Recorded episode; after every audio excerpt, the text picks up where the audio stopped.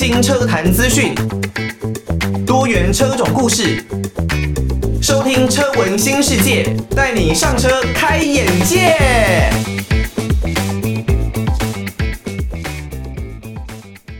欢迎大家收听车闻新世界，带你上车开眼界。我是主持人艾格。这期节目啊，是车闻新世界来到第四十集的节目了。这段期间呢，非常感谢哦大家对于车闻新世界的支持。那艾格呢，会继续用自己满满的活力啊，来讲更多不一样的交通工具之间的故事，还有各式的新闻呢。那目前呢，到现在四十集为止哦，我们大多都还是集中在汽车产业的一个部分。有人会说，重机跟自行车到底有没有要讲呢？相信我，这是未来呢我们持续规划的一个题材哦。不过如果讲到重机啊，我其实在节目的一开始哦，可以先跟大家来稍微分享一下，那就是。我我自己啊，最近也开始想要买一辆重机来玩一玩哦。那在做了各种的功课以及试骑过各式各样的车子之后呢，其实会发现，在重机的世界哦，以台湾这边来说，大概是三种类别了，三种主要的类别。那第一种呢，就是可能仿赛哦，也就是说，例如像是雅马哈这一类，呃，R 三呐、R 七啊这一些的车型啊，那这个数字呢，可能代表的就是它的一个 CC 数的一个代号。那这种车型呢，就是非常的低趴，具有整流罩跑车的外观。这种车呢，在下赛道是绝对能够发挥相当大的一个战斗力。但是呢，如果我们是平常骑在街上，可能像我啦，我就比较不会去选择这样子的重机。那我会选择呢，有一点像是类似街车的一个车型啊，例如呢，可能像是 MT 零九、MT 零七，就是大概这样子的车型啊。那再有一派呢，我觉得是可以分为像是有一点街车里面比较复古的一个车系啊，那可能像是 XSR 七百这一类的车，我觉得不是有收到雅马哈的业配哦，是绝对没有，是因为在雅马哈它的妥善率确实是目前各大车厂里面，我觉得算是首屈一指的。那另外还有第四个比较小众的族群，像是美式机车的部分，有一点类似像是哈雷这一类的机车啦，或者是像印第安这一类的机车，凯旋还有很多的美式机车，还有像是 Honda 的这个 Revo 一千一等等，都是这一类美式机车的一个题材。那我自己最喜欢的就是像是复古的街车 XSR 七百。或者是美式机车的一个部分，我不知道大家有没有喜欢这一类的一个重机啊？但是对我来说，我觉得重机，我可能因为我现在年纪大概来到三十一岁左右，我并不太一定要去追求说速度，或是山道之间呢跟人家拼胜负、拼输赢等等。我还是希望可以悠闲的骑着自己的爱车，然后呢在路上慢慢的奔驰啊。所以我最近一直在锁定的就是像哈雷跟印第安的机车。我很抱歉，我并不会特别考虑日本品牌所推出的美式机车哦。虽然妥善率绝对是日本品牌来略胜一筹，但是我觉得美式机车就还是要骑美式的品牌才有那一个味道哦。高高的手把啦，然后比较低的坐高啦，再配上相当强劲的低扭啊，我就会觉得哦，低速的扭力你就不一定要在一定要拉到高转才有办法把扭力给炸出来，你可以轻松的。换挡到比较高的档位，在这种呃不一定要到那么高转的情况下，低转就能够有相当漂亮的扭力来涌现呢。那我自己呢，在看了这一些的美式品牌之后啊，包括了哈雷、印第安、凯旋等等，我自己是决定要来选择印第安这个品牌哦，因为。我还是会蛮在意妥善率的啦。很多哈雷的车主呢，如果买了台湾总代理的车啊，可能遇到很多大大小小的一个问题，在外面的车厂修可能还没有问题啊，回到原厂或许就搞出一堆的状况啊。所以为了要避免这一些的麻烦，我可能会选择印第安的车系。那印第安的车系呢，基本上在美国是相当受到推崇的，可以说是被当作是精品一样来供奉哦。他们那一边的哈雷呢，可能反而没有像这样子的感觉哦。那印第安车系里面其实也有分很多不一样的车系，例如呢，像是很多人所拥有的 Scout 侦察兵的一个系列啦，或者是 Chief 的酋长系列啦，甚至还有这些像是 Challenger 啦、Springfield 啦，还是 Shifton 这一些啊比较大型、更适合巡航的车子哦，是在他们里面很多不一样的车系，可以让大家来供选择。你想要比较街车、比较轻量化的，也有像 FTR 这种车系，可以来做你的选购的方针哦。那以整个我的个人喜好来说呢，我是最喜欢酋长 Chief 的这个系列啊。Chief 的整个系列呢，我会认为它比 Scott 还要再来得更加的霸气。那整个外观上面呢，当然它也都是这种 V 型双缸啊。我们都会认为美式机车呢，就是要有 V 型双缸、大扭力这样的感觉哦。那当然，Scott 跟 Chief 其实我抉择了很久，但是 Scott 呢，有人会认为它还是稍微要往前趴一点点，并不是说我不能往前趴，而是我更希望体会到地美式机车这种高把的感觉啊。所以就算是到 Chief 的系列里面呢，Indian Chief Dark Horse。它这种全黑的这种全黑系列的黑马涂装哦，是已经深植人心啊。但是呢，呃，基本款的 Dark Horse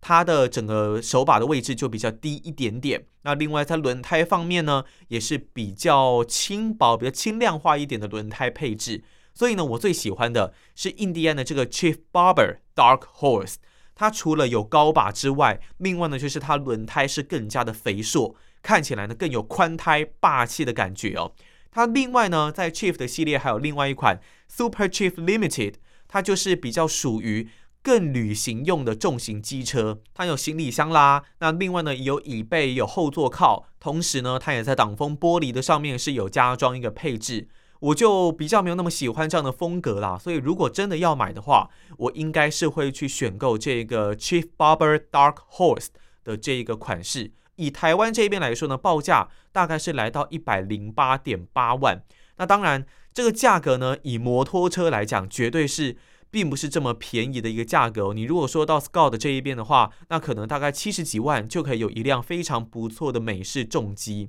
但是，就是很喜欢这个 Barber Dark Horse 这样的感觉啊。它是气冷的 V 型双缸哦，我在现在这个年代，大家都比较推崇水冷，但它还是使用气冷的一个散热的方式，排气量是来到一千八百九十 CC 啊。为了让大家不要在停等红绿灯的时候呢，它的这个温度过高，所以它会有单缸熄火的一个配置。这个在最近几年哦，在重型机车这一边，还蛮多车子会出现的一些配置啊。那它最大扭力啊是可以来到一百六十二牛米哦。在两千九百转的时候就已经涌现了，这是我目前看过各式各样的重型机车当中相当大的一个扭力水准、啊。而且呢，它有各种不同的模式可以选择。有运动化的模式，也有这个一般的模式，有比较节能的模式。那当然呢，人家都说，它如果切换到运动版本的模式的话，哇，那甚至是会变得有一点神经质哦，相当的暴力啊，非常可怕的一个动力输出。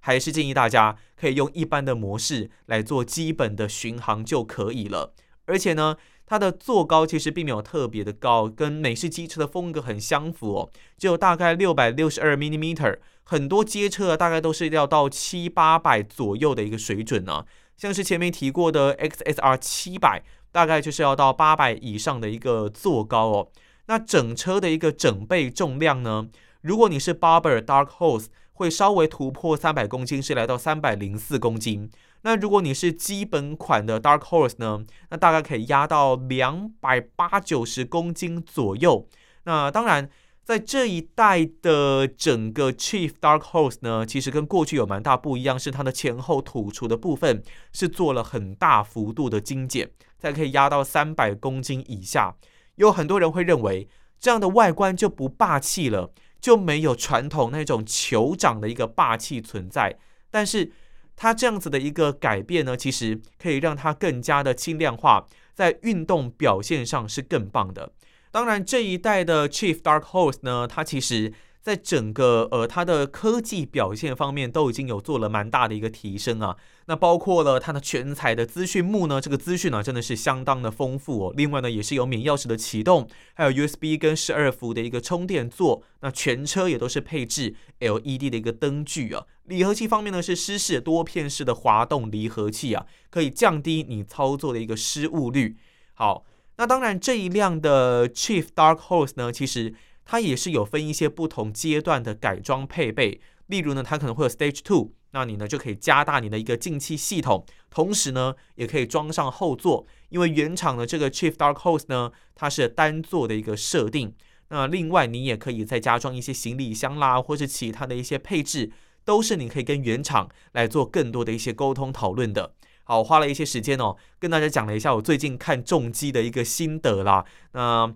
对于重机这一类东西，以前没有办法太认同，因为会觉得毕竟就是人包铁嘛。可是现在会认为，如果我能够骑着重机，然后呢在路上驰骋，那随着风慢慢吹来，这样的感觉又能够上到快速道路，增加自己移动的效率，那骑重机它好像也是蛮不错的一个选择。有人会认为重机不安全啦，但其实呢，根据美国那一边的统计啊，他们的重机呢是可以上到高速公路的，事故率甚至是比汽车还要来得低哦。而且呢，他们在行驶上面是相当的稳定的。有机会的话，我真的也很想体验一下这种美式机车所带来给我们的这种悠闲的感觉哦。听到的呢是来自于萧敬腾的《好想对你说》，那我真的也好想对萧敬腾说，嗯。现在的他到底想要的是什么呢？当然，现在其实他已经是把重心整个转移到对岸，在中国大陆发展了。那所发表的歌曲呢，我觉得跟他过去的风格也比较不太一样。我还是喜欢比较过去的，过去的时候那种从超级星光大道出来比较木讷的萧敬腾啦，还是比较喜欢他那个时候的作品哦。当然，每一个人呢都有每一个人自己的选择，我们呢也是尊重老萧啦。好，在这段节目呢，跟大家分享一个比较有趣的新闻哦，就是我们都会说，我们开车很喜欢开的是燃油车嘛，然后喜欢开手排车，在以后呢，可能要全部进入到电动化的时代，或甚至呢是油电车的一个时代，那势必啊，手排变速箱可能就会跟着消失了。但是现在，Toyota 丰田汽车。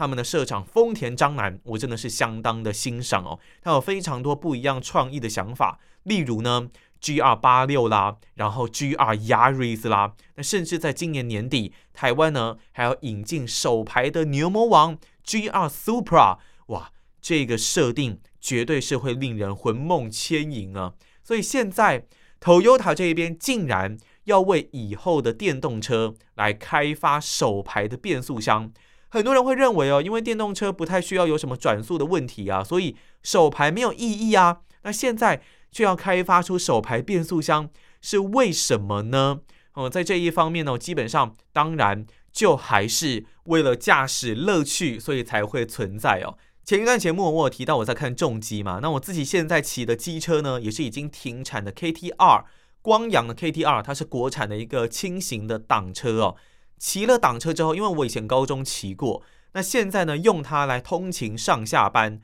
会觉得哇，真的是很有乐趣啊！虽然有的时候遇到塞车很烦，要频频的换挡啦、按压离合器啦，是一件令人觉得比较烦心的事情啊，但是确确实实可以感受到这种自己换挡所带来的驾驶乐趣啊！这是你在开一些自排啊电动车的时候，我觉得比较没有办法所带来的一些感受哦。所以呢。就算以后要进入到电动化，但 Toyota 已经开始了在美国申请电动车手排变速箱的八项专利啊，其中呢涵盖很多项的技术哦，包括了模拟离合器踏板、模拟换挡和一种中断扭力的方法，用来呈现哦驾驶传统手排内燃机车款的感觉。我们都会有一些断油啦，或者是踩离合器变空档的一个状况啦，这种感觉呢是很多人享受其中的。在丰田这一边，他们希望电动车可以模拟出这样子的一个感觉。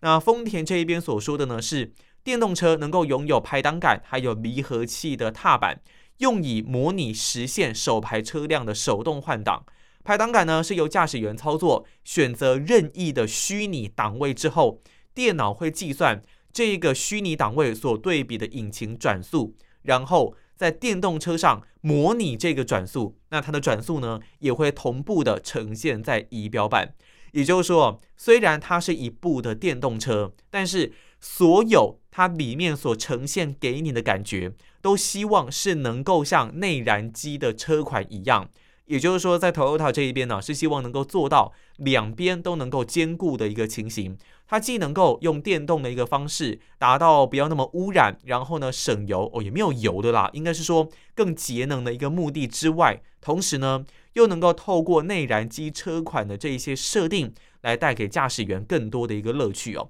专利上就有说，配备了这一套系统的 Toyota 车辆呢，将提供三种不同的模式，一种呢。会要求驾驶员同时使用离合器和换挡的装置，也就是传统手排的操作。那第二种呢，是不需要使用离合器啊。Toyota 这边认为呢，这在停车、倒车或塞车的时候相当的有用。第三种的模式是驾驶不用用离合器，也不用用排挡杆，也就是说完全的回归自排模式。哦，这是非常棒的一个创举哦，因为毕竟。虽然很多人喜欢开手排的车型，但是手排车型不是在每一个场合都很适用哦。例如像是塞车的时候，或是呢你在倒车啦，或是低速行驶的时候，可能会需要掌握更多的技巧。所以呢，如果你在不同的模式能够享受不同的一个换挡乐趣的话，那我觉得这真的会是划时代革命性的一个产品哦。那如果呢，你是完全回归到自排模式之下，电动车还是会表现得像是自排内燃机车款一样，有一种那不会像传统的电动车那样啊，固定齿比啊，一档到底啊。所以呢，这也意味着这一套电动车的手排系统呢，会使用在 Toyota 未来推出的性能电动车上面，让驾驶啊在纯电车上也可以体会到这种手排操作的一个乐趣啊。哦，我真的是太喜欢太喜欢丰田章男社长了。虽然很多人会认为这根本多此一举啊，而且你开起来也不可能像传统手排车款一样。但是如果我们真的进入到未来电动车完全电动化的一个时代，如果真的能够还保有一点点让我们体会手排车的一个乐趣的话，对于这种驾驶乐趣而言，绝对是非常非常棒的一件事情啊。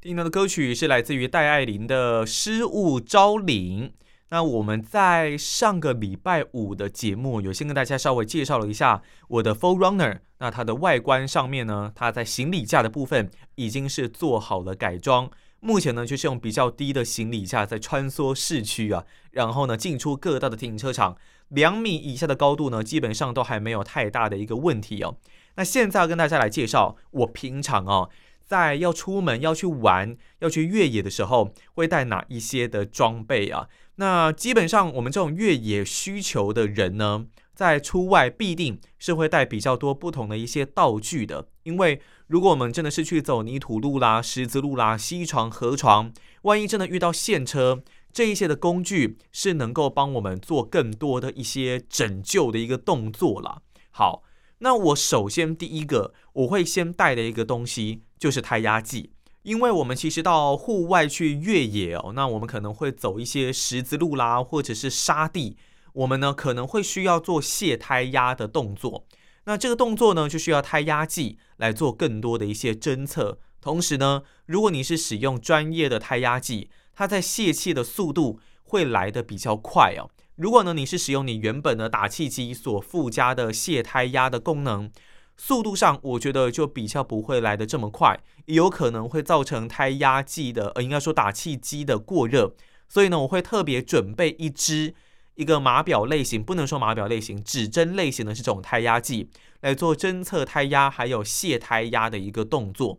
那我既然有卸胎压，我如果越野完之后要回到正常的路面行驶，千万要记得。必须要有一组打气机。那这个打气机呢？其实我以前呢、在开 M 二三五 iF 二十二那台车的时候，我自己啊是有准备一台米其林的小型打气机。但是因为基本上这些越野胎啊都是又大，那需要的打气时间也又长，所以如果你真的使用这种小型的打气机，有可能哦，有可能啦，会让你打气机整个烧坏了，可能都还打不饱的一个情况。所以我会准备一个空压形式哦，它必须要接车子的电瓶来做电力的供给的空压打气机。有这种空压打气机呢，可以增进你的打气的效率哦。那同时呢，也可以让你的胎压确实能够调整到你自己所想要的一个状态。那以我们在整个越野的一个路段来说呢，如果你碰到比较困难的一个路面，比方说石头特别多啦，或者是沙地的一个情况，就必须建议要把胎压给放低啊，可能放到二十 psi 啦、十五 psi 都可以，可以呢让它的胎压放软，那你的轮胎呢接地面积会更大，可以增加你的一个抓地力哦。这是我两个一定会去带的一个装备。另外就是还有拖车绳的部分，拖车绳呢，它其实在你真的现车的时候非常的好用。如果呢你有车友一起跟你同行，还是诚心建议大家一定呢越野的时候要带朋友一起去哦。那你如果有队友跟你一起同行的话呢，你在现车的时候又有拖车钩。那你呢就可以把整个拖车绳绑在另外一辆车上，它就可以稍微的拉动你的车子，让你更容易来进行脱困。但是也要特别记得哦，拖车绳它是必须会有这个磅数上面的限制，在买之前呢，必须要去注意到它的最大承重的力道哦。如果这个力道是不够大的，那有可能拖车绳一拉就断，这就不是我们所希望看到的一个画面哦。那除了拖车绳之外呢，其实绞盘也是相当重要的一个装备啊。那绞盘呢，主要是用在哦，它因为它有电动马达嘛，所以可以利用电动马达卷动绳索，把另外一辆车给拖起来。这样子呢，你原始啊要去拉呃拖受困车辆的这一辆救援车呢，就必须要用拖车绳这样子呃车子要移动。它如果有绞盘呢，就可以直接卷动绞盘，把底下的车子给拉上来。但因为绞盘的绞绳呢，通常都是比较细的，那也需要保养做维护，所以它有断裂的风险。你在做绞盘救援的时候，四周是尽量不要占有任何人的，否则一旦绞盘的绳索断裂，那接下来的后果就不堪设想啊！打到车子事小，千万不要打到人哦。也因为呢，绞盘会有这个绳索断裂的风险，所以我们也希望说，你在绞盘脱臼的时候。会可以把一块重的布啊，帆布啦，或者是地毯等等，可以把它挂在你绞盘的绳索上面。挂上去之后呢，万一绳索真的断裂，它第一时间是会去打到这一块布的，这会是比较安全的一个逃脱的方式哦。那也希望大家在使用绞盘的时候，都可以特别注意自己的一个自身安全哦。好，那另外呢，还有一个道具是我一定会带的，就是铲子。因为呢，如果我们有的时候啊，车子在沙地里面可能会越陷越深，轮胎啊有可能半颗都是埋在沙地里面哦。那这个时候你就可以有一个不错的铲子哦，来把这个沙给挖掉，让你的轮胎呢越多裸露在外面越好，也可以增加它的一个抓地力，还有接触的面积。同时也提醒大家，你如果呢是具备传统的铲子哦，这种越大我觉得是越好，因为它更好施力。像我自己啊，是使用工具箱里面的随附组合式的铲子，它在整个使用上，我觉得效率就不是来的这么的好了。建议大家还是可以使用一些比较传统一点的铲子。好，最后还有一个装备，我觉得很重要，那就是千斤顶。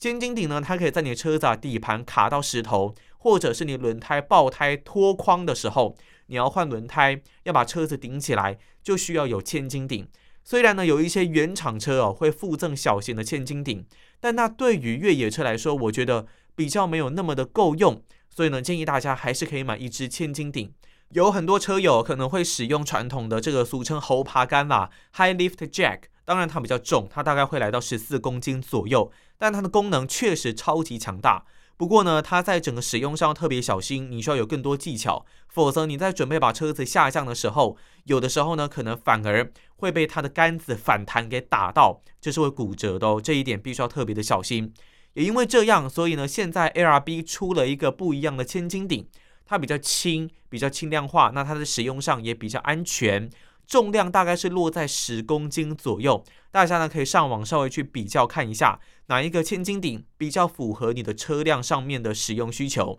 那以上呢大概是我的 Full Runner 会在整个越野的时候基本上一定要带的一些装备。那你还有没有哪一些救援装备是很值得推荐给大家的呢？都欢迎寄信或是 email，又或者是用留言的方式来告诉我们，让艾格知道哦。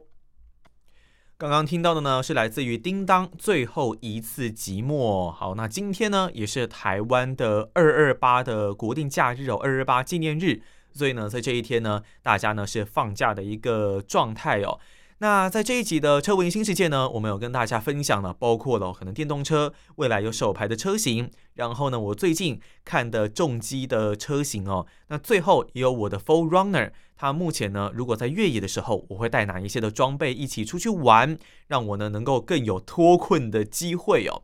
那如果呢，你对于车闻新世界有任何的建议啊，都欢迎可以寄信到台北北门邮政一千七百号信箱，台北北门邮政一千七百号信箱，或是 email 到 l i l i 三二九 at m s 四五点 h i n e t 点 n e t l i l i 三二九 at m s 四五点 h i n e t 点 n e t。都可以呢，把大家的建议，或者呢是你跟你自己车子之间的故事，给分享给艾格知道哦。我很期待可以看到大家不一样的跟自己的车子之间有哪一些故事啊，应该是会非常的精彩啦。那不要忘记，也可以到 Apple Podcast 上面帮我们来一个五星的留言，或是到 Spotify 给我们来一个满分的评分哦。那以上就是我们这一集的节目内容啦，我们就明天的节目再见喽，拜拜。